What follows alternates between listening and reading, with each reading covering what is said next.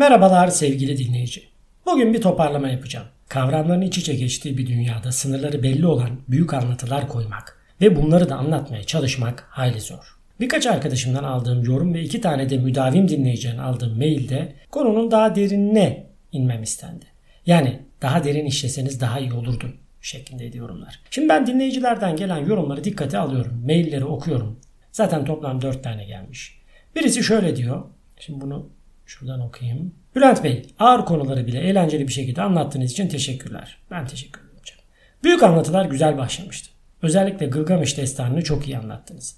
Ama dinler ve ideolojiler yüzeysel kaldı. Buradan sonra özellikle ideolojilerin nasıl olması gerektiğine dair bir iki satır var. O detaylara girmeyeceğim. Bu mailde şahsıma ince bir eleştiri yapılmış aslında ve nazikçe son işlediğiniz konuların derinine inin denmiş. Böyle bir talep var. Ben de şöyle bir şey yazdım ve yolladım. Umarım podcast'in bu bölümünü dinlerken bir tesadüf olur ve mailbox'ını açar ve okumaya başlarken ben de tam şunları okurum. Böylece mektup okurken arkadan gelen sesle 70'ler sinemasına bir selam çakarız. Sevgili XX, burada adını söylemiyorum, o kendini bilir. Mailiniz için çok teşekkür ederim. Size kesinlikle katılıyorum. Kısa olsun, az felsefik olsun, halka ineyim derken bağlamdan saptığım noktalar oldu. Aslında podcast dinleyicisinin algılamasının ortalamadan hayli yüksek olduğunu biliyorum. Tüm mecralarda nedense bir basitleştirme, halka inme çabası var. Sanırım bu bana da sirayet etti. Zaten başımıza ne gelirse halka inme çabasından geliyor. Bu çabalarda genelde sonuçsuz kalıyor. Halka tam inilemiyor. Biraz daha ineyim derken yavaş yavaş psikoloji ve felsefeden halaya doğru bir geçiş oluyor. Bir de bakmışız ki aydınlanma geride kalmış, saf halayın eleştirisi noktasındayız. Bu nedenle dördüncü bölümde genel bir toparlama yapacağım. Saygılarımla Bülent Usta. Evet cevabi mailimde de belirttiğim gibi çerçeveyi toplayayım. Büyük anlatıya neden ihtiyaç vardı? İnsanların hayatı anlamlandırması, bir arada yaşaması, ortak hedefleri olması ve hayatı daha basit algılaması için demiştik. Bunları söylemiştik. İlk olarak mitlere değinmiştim. Gılgamış destanında işte ölümsüzlüğü arayan Gılgamış'ın hikayesini incelemiştik. İnsan ölüm korkusunun nasıl ele alındığını ve bununla başa çıkma çabasını görmüştük. Sonra insanoğlu doğayı anlayıp tanıdıkça dinler gelmişti. Depremleri çıkaran insan benzeri tanrılar yoktu. Ama tanrı olmalıydı. Voltaire'in dediği gibi eğer tanrı olmasaydı onu icat etmek gerekirdi. Tek tanrılı dinlerin işi daha kolaydı. Tanrı vardı, evrenin dışındaydı, biz onu göremezdik. Gayet başarılı bir kurgu. Artık bilimle varlığını reddetmek ya da kanıtlamak daha zordu. Bu nedenle dinler çok büyük toplulukları binlerce yıl etkilediler ve etkilemekteler. Ama aydınlanma sonrası dinler zayıfladı. Zira bilim ve modernite çağında Tanrı'ya atfedilen birçok şey bilimle tanımlanabiliyordu.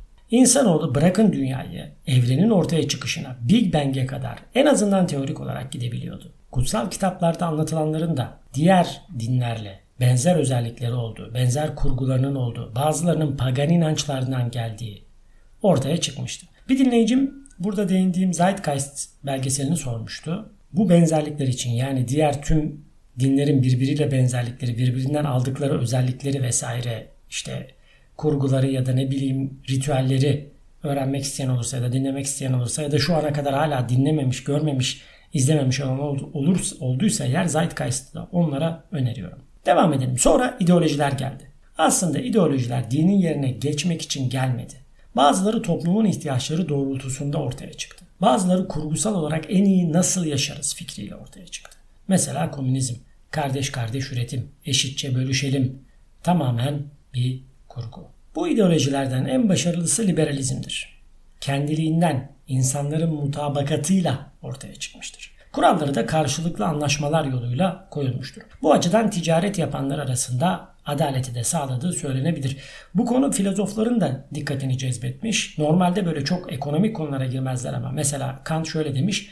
Barış sadece yasalar aracılığıyla değil, aynı zamanda karşılıklı ticaret yoluyla da sağlanır. Bunu demiş. Adam Smith şey demiş mesela ticaret barışın en güçlü koruyucusudur. Bu işi çok iyi bilen Kennedy de mesela barışı korumanın en iyi yolu ticareti geliştirmektedir. Ticaret düşmanlar arasında dostluğu teşvik eder demişti. Şimdi şeyini tam anımsamıyorum ama ama bir yerde okumuştum. Amerika McDonald's şubeleri olan ülkeleri bombalamaz diye bir söz verdi. Tam detayını hatırlamıyorum. Ama şunu söylemek istiyor aslında. Ticaret karşılıklı mutabakatla yapılıyorsa, ülkelerin ticaret ağları iç içe geçtiyse Savaş çıkartmak artık daha zor hale gelebilir. Çünkü savaş çıkarttığınız ülkede vuracağınız noktalar ya da o ülkeyi batırmak, o ülkeyi yok etmek sizin ticari ilişkilerinizi de zedeler. Ve ülkenizin kar etmesini de engeller gibi bir durum var. Toplamaya devam edeyim. Dinlerin gücü azaldı dedik, ideolojiler ortaya çıktı ve din savaşları yerini ideoloji savaşlarına bıraktı. İdeolojilerde de az önce değindiğim sebeplerle kazanan liberalizm olunca diğer ideolojiler çöktü. Fukuyama 1989 yılında tarihin sonu gelmiştir der ve Soğuk Savaş'ın sona ermesiyle birlikte liberal demokrasinin zaferini ilan eder. Bu haklılığı olan bir söylem bence. Ama sorun şu, liberalizm de hard kapitalizme doğru evriliyor. En büyük komünist ülke Çin'e bakarsak bunu görebiliriz. Çin'deki kapitalizm her türlü ahlaki ticareti tehdit ediyor şu an. Çok ucuz öğretim, ne olursa olsun malı satma önceliği, rakipleri yok etme motivasyonu, kural tanımazlık. Bir haber okumuştum. Çin'de bir kreş kendi öğrencileri artsın diye rakip kreşin yemeğine zehir koymuş. BBC'nin haber sitesinden görebilirsiniz bunu. İlgilenenler açıp okuyabilir. Kısacası şu sıralar dünyanın yeni bir büyük anlatıya ihtiyacı var. Dinlere ilginin ve küresel muhafazakarlığın artmasının bir nedeni de kökünü aydınlanmadan ve modernizmden alan ideolojilerin sorunları. Yeni bir şey yerine koyulmadığı için, bulunmadığı için bir muhafazakarlık, dine dönüş dünya genelinde de başlamış gözüküyor. Bu tartışma bizi modernizme biraz daha girmeye itiyor. Derine gir demiş ya arkadaşlar. Bu yüzden biraz daha modernizmi deşelim diyor. Modernizm az önce saydığım büyük anlatılardan hangisine dahildir? Yoksa o da ayrı bir anlatı mı? Modernizm saydığım büyük anlatılardan ayrı bir anlatı olarak kabul edilebilir. Ama edilmeyebilir de. Yani bu gul yabani yoktur ama olabilir de gibi bir şey. 18. 19. yüzyıllarda ortaya çıkan sanayi devrimi, bilimsel ve teknolojik ilerlemeler modernizmin altyapısını oluşturur. Modernizm bu dönemi temsil eder aslında. Genelde akılcılık, ilerleme, bireysellik, insan hakları, laiklik gibi değerler öne çıkar. Ve geleneksel ve dini motiflerden de ayrılır. Altını tekrar çizeyim. Bilimsel düşünce, rasyonellik ve nesnellik modernizmin temel özellikleridir. Modernist anlatılar, bilim ve teknolojinin insanlığı ileriye götüreceğine, toplumu dönüştüreceğine ve insanları daha iyi bir geleceğe taşıyacağına inanır. Her şey ama her şey bilimsel olarak açıklanabilir ve anlatılabilir. Anlatmadıklarımız peki nasıl olmuştur? Anlatamadıklarımız, açıklayamadıklarımız nasıl olmuştur? Onları mistik bir varlık, mitolojik bir güç ya da tanrı mı yaratmış veya gerçekleştirmiştir? Modernizme göre eğer anlatamıyorsak, anlamıyorsak, açıklayamıyorsak bu şu anki bilimsel seviyemizin yetersizliğinden kaynaklanır. Modernizm akımı sanatta, edebiyatta, mimaride, felsefede ve diğer alanlarda da etkili oldu. Şöyle bir örnek vereyim. Mimarideki Bauhaus akımına bakın. Bauhaus hem estetiği hem de fonksiyoneli hedefleyen bir akım. Bir sanatsal bakış. Sanat ve zanaat burada iç içe geçmiş. Makine sanatın içinde ve endüstri ürünleri tasarımı da sanatın bir parçası olarak tanımlanmış. Ben şahsen Bauhaus akımını seviyorum. O mimariyi seviyorum özellikle. Bana estetik geliyor. Özellikle ODTÜ'deki binaları sanatsal bulurum. O nedenle bence ODTÜ Açık Hava Müzesi gibi gezilebilir. Öğrenciyken de çokça binalara bakarak gezdiğimi biliyorum, hatırlıyorum. Ama burada büyük bir ama var. Sanatın salt fonksiyonel olmasına itirazım var. Elbette modernizmin tüm sanatsal açılımlarının böyle bir iddiası yok. Ben yine de sanatın daha kaotik olması gerektiğini düşünüyorum. Arkada başka anlamları olmalı sanatın. Sorgulatması gerek. Hatta kişiye özel anlamlar ihtiva etmesi gerektiğini düşünüyorum. Bu benim modernizmle sorunum. Ancak genel sorun şuydu. Modernizmle ilgili gelen sorun. Modernizm tüm bilginin nesnel ve tarafsız olabileceğini savundu. Burada duygusal ve subjektif olanı ikinci plana attı, önemsiz gördü. Sadece akıl ve mantıkla. Erişilebilecek bir gerçeklik var, tek bir gerçeklik var dedi. İşte bu nokta yani determinizmin sorgulandığı, modernizm şemsiyesi altında gelişen ideolojilerin sarsıldığı nokta bu nokta. Burada da karşımıza postmodernizm çıkıyor. Büyük anlatılara karşı çıkan yeni bir anlatı. Postmodernizm çokluğu, çeşitliliği ve farklı bakış açılarını vurgulayarak farklı anlatıların ve hikayelerin varlığını kabul eder. Tek bir gerçekliğin veya anlamın varlığını iddia etmez.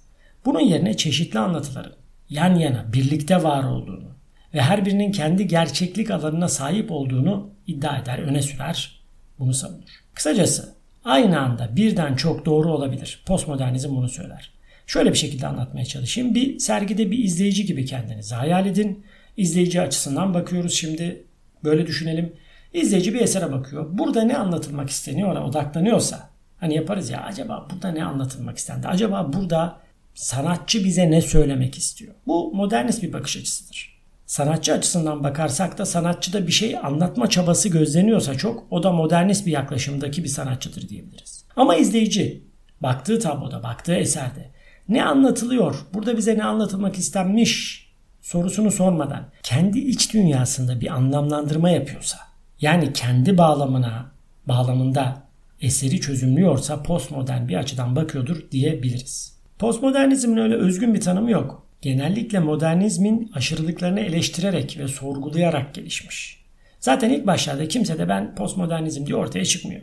Postmodernist sanatsal yönelim ve bakış açıları modernizmi eleştirerek, modernizmi yıkarak ilerlemiştir. Ama sadece sanat, edebiyat, felsefe, mimari, toplum bilimleri değil, fizikte de mesela, bilimde de ciddi postmodernist bakışlar vardır. Postmodernizm belirsizlik, çoklu anlamlılık, gerçekliğin göreceliğini vurgular. Fizik dedim şimdi onu söyleyeyim. Kuantum fiziği de dikkat ederseniz yeni çıkan bu kuantum fiziği de belirsizlik ilkesi ve gözlemci etkisiyle gerçekliği ve bilgiliği sorgulayan bir perspektif sunar. Bu açılardan aynıdır. Postmodernist bir bakış gibi düşünülebilir, değerlendirilebilir. Bu anlamda bakarsak Schrödinger'in kedisi postmodernisttir diyebiliriz. Yani kedinin aynı anda hem ölü hem diri olmasını bir moderniste anlatamazsınız mesela. Faşist bir modernistse bu ikilemden kurtulmak için kediyi vurabilir. Evet modernizmin diğer bir sorunu da bilimsel ve teknik gelişmelerin insanın hazmedemeyeceği kadar hızlı ilerlemesi oldu. Faşist kelimesini kullandım şimdi onu anlatmak için ilerliyorum. İkinci Dünya Savaşı'ndan önceki savaşlarda neler kullanıldı? İşte tüfekler, kılıçlar, süvariler vardı, iki kanatlı pervaneli uçaklar vardı. Ama çok primitifti. Çok biraz daha önceye gittiğimizde zaten kılıç kalkan, ok vesaire falan vardı. Ama Birinci Dünya Savaşı sonrası o 20 yılda uçak gemileri, büyük tanklar, savaş uçakları ve atom bombaları üretildi. Irklarla ilgili teoriler üretildi. Örneğin Aryan ırkının üstünlüğü teorisiyle bir ırk diğerlerini yok etmeye karar verdi. Bunun bilimsel altyapısını bile hazırlamaya başladılar işte. Kafatası ölçümleri yaptılar vesaire biliyorsunuz. Kendi ırklarını yani Almanlar kendi ırklarını diğerlerinden üstün ilan ettiler o dönem. Ve bunun dediğim gibi bilimsel altyapısı olduğunu da savundular. Aslında böyle bir şey yoktu. Fakat birkaç yorumla, birkaç efendime söyleyeyim ölçümle bunun böyle olduğunu iddia ettiler. İnsanlara da okuttular. Şöyle bir şey vardı, şunu demek istiyorum. Modernizmin getirdiği bilimselliği insanlar özümsemişti. Evet bir şeyi ona bakın bu doğrudur, bu böyledir, bakın bilimsel açıklaması budur diye verdiğinizde aslında ortalama bir insansa sorgulamadan alabiliyordu. Bunu demek istiyorum burada. Mesela bilim adamı Dr. Joseph Mengele duymuşsunuzdur adını. Bu Auschwitz kampında tutsaklar üzerinde deneyler yapıyor, onları parçalara ayırıyordu. Elbette bilim için yapıyordu. Komünist ideoloji, nasyonal sosyalist ideoloji, kapitalizm hepsi bir savaş alanında en doğru idea olduklarını ispatlamak için savaşıyorlardı, kan akıtıyorlardı. Atom bombaları atıldı. Milyonlarca insan öldü ve soğuk savaş başladı. Bu sefer ideolojiler arası soğuk savaş. Arenasız savaş. Bu sırada insanlar değişiyor. Modernizmin sunduğu tek gerçeklik ilkesi ilk önce sanatsal üretimlerle darbeler alıyordu. Burada bazı kendini bilmezler sanata, edebiyata, tiyatroya ne gerek var falan derler. Bunları duyarız. Hatta ekşide işte kitap okumaya ne gerek var falan diye başlıklar olur. Sanata ne gerek var diye başlıklar görüyorum arada sırada. O sırlar kendilerini yetiştirmeyip tek bir yerden beslendikleri için hiçbir zaman bilimin sanattan ve sanatın bilimden beslenerek ilerlediğini bilemezler. Peki neyse biraz daha kurcalayalım. Postmodernizmin dehlizlerine girelim. Jacques Derrida, metnin dışında bir şey yoktur demiştir. Bu ifade her şeyin dilin yapısal ve sembolik sistemine dahil olduğu bir fikri ifade eder. Ona göre gerçeklik dilsel yapılar ve semboller tarafından inşa edilir. Ve böylece gerçeklikle ilgili her şey bir tür metin olarak okunabilir. Ben bunu ilk okuduğumda Derrida'yı gerçeklik metinle mi var oluyor diye düşünmüştüm. Yani başta böyle anlamıştım. Ama iddia edilen o değil. Gerçekliğin anlamlandırılmasının ancak dilsel yapıyla olduğu söyleniyor. Gerçeklik insanlar tarafından dilin ve sembollerin kullanımıyla inşa edilen bir yapıdır. Sanat içinde, bilim içinde, sosyal kurallar içinde durum budur. Dil ile, metin ile bir şey inşa ediyorsunuz. Bir gerçeklik inşa ediyorsunuz. Bunu söylemeye çalışıyor. Bu nedenle de anlam kişiye ve topluma göre değişebilir. Bu demektir ki gerçeklik de değişebilir. Şimdi Derrida'dan devam edeyim. Yapı söküme geleyim. Deconstruction. bu konuya değinelim. Bu yöntem dil ve sembolik yapıları analiz ederek metnin altında yatan anlamları aramayı amaçlıyor. Yapı söküm metindeki sözcüklerin, ifadelerin, kavramların, sembollerin bunların anlamlarını tek tek tartışır, metnin çelişkilerini, eksiklerini, önyargılarını ortaya çıkarır. Bu yöntem metnin altında yatan anlamları sorgulayarak metnin sınırlarını genişletmeyi ve daha farklı anlamların keşfedilmesini sağlar. Bir bakıma metinde size söylenen gerçekliği yapı sökümüyle parçalarını ayırıp daha küçük gerçeklikler, belki de daha yeni gerçeklikler arar içinde. Bunu anlamak zor.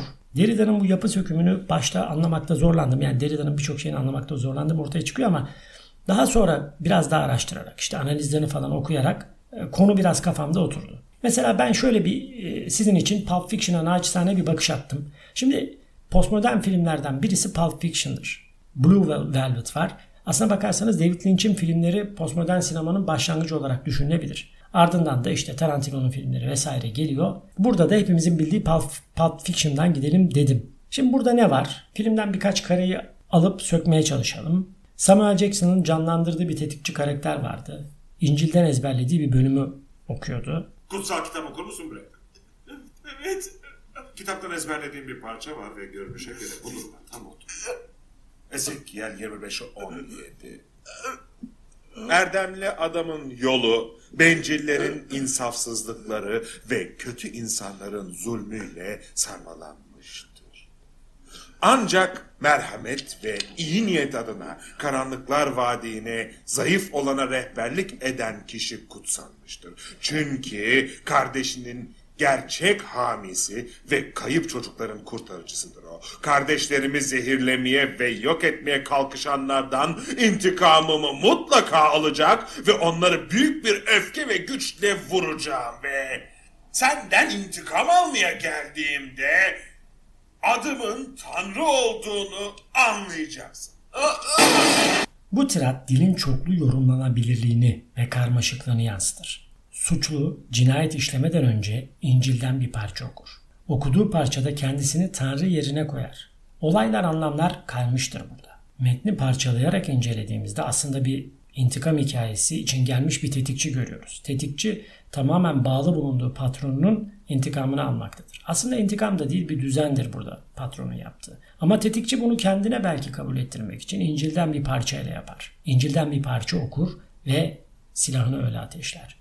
Burada baktığınızda aslında yaptığı hem günahtır hem kendisi suçludur. Gördüğünüz gibi dediğim daha, daha önce dediğim gibi her şey iç içe geçmiş bir durumdadır. Filmin genelinde, Pulp Fiction'ın genelinde, kurgusal yapıda kronolojik kesintiler vardır. Farklı zaman çizelgeleri içerir bu. Derrida'nın zaman kesit, kesintileri fikriyle de bu uyuşur. Olayların sırası değiştirilerek izleyiciye olayları ve karakterlerin ilişkilerini sorgulama fırsatı verir Pulp Fiction. Zamandaki bu kesinti de dediğim gibi Derrida'nın hem yapı sökümü hem de zamanın kesintileriyle ilgili fikriyle uyuşmaktadır. Filmin tamamında olayların aslında metnin diyelim çelişkilerini ve eksiklerini görebiliriz. Parça parça da görebiliriz. Tamamında da bunu görebiliyoruz. Gerçekliğin ve anlamın tek ve sabit olmadığını, film boyunca değiştiğini, bunun yerine kendi küçük anlamlarının olduğu kişilerin karakterleri bunu görebiliyoruz. Anlamın metnin yapıları ve dilin öznel doğası aracılığıyla sürekli olarak değiştiğini de filmde gözlemleyebiliyoruz. Büyük anlatılar birer kahraman gibi sahneye çıktı. Kimi zaman bir mitolojik kahramanla yaptı bunu, Gılgamış gibi. Kimi zaman dini bir azizle ya da peygamberle yaptı bunu. İdeolojilerin de kahramanları vardı. Che Guevara gibi, Marx gibi. Postmodernizm ise bu kahramanları değişen gerçeklikle yüzleştirdi ve anlatılara seslendi. Hey sadece bir hikaye olduğunu hatırla dostum dedi anlatılara. Sen bir anlam arayışısın. Sen sadece bir hikayesin. Peki postmodernizm sonrası bir büyük anlatımız var mı? Bilmiyorum. Çevresel sürdürülebilirlik mesela olabilir mi? Dünyanın en iyi ve büyük motorlu arabalarını üreten Almanya'da takıntı haline gelen geri dönüşüm politikaları mesela bu durumda nasıl bir gerçeklik olabilir? Kimlik politikaları üzerinden bir anlatı, yeni bir anlatı tesis edilebilir mi? LGBTQ, XYZ yeni harfler bulursak neden olmasın mı? Yoksa yeniden dinlere mi dönüyoruz? Ki muhafazakarlıkta artış olduğunu söylemiştim. Nereye gidiyoruz? Postmodern dünyada yeni büyük anlatımız, yeni hikayemiz nedir? Bu ne hikaye böyle?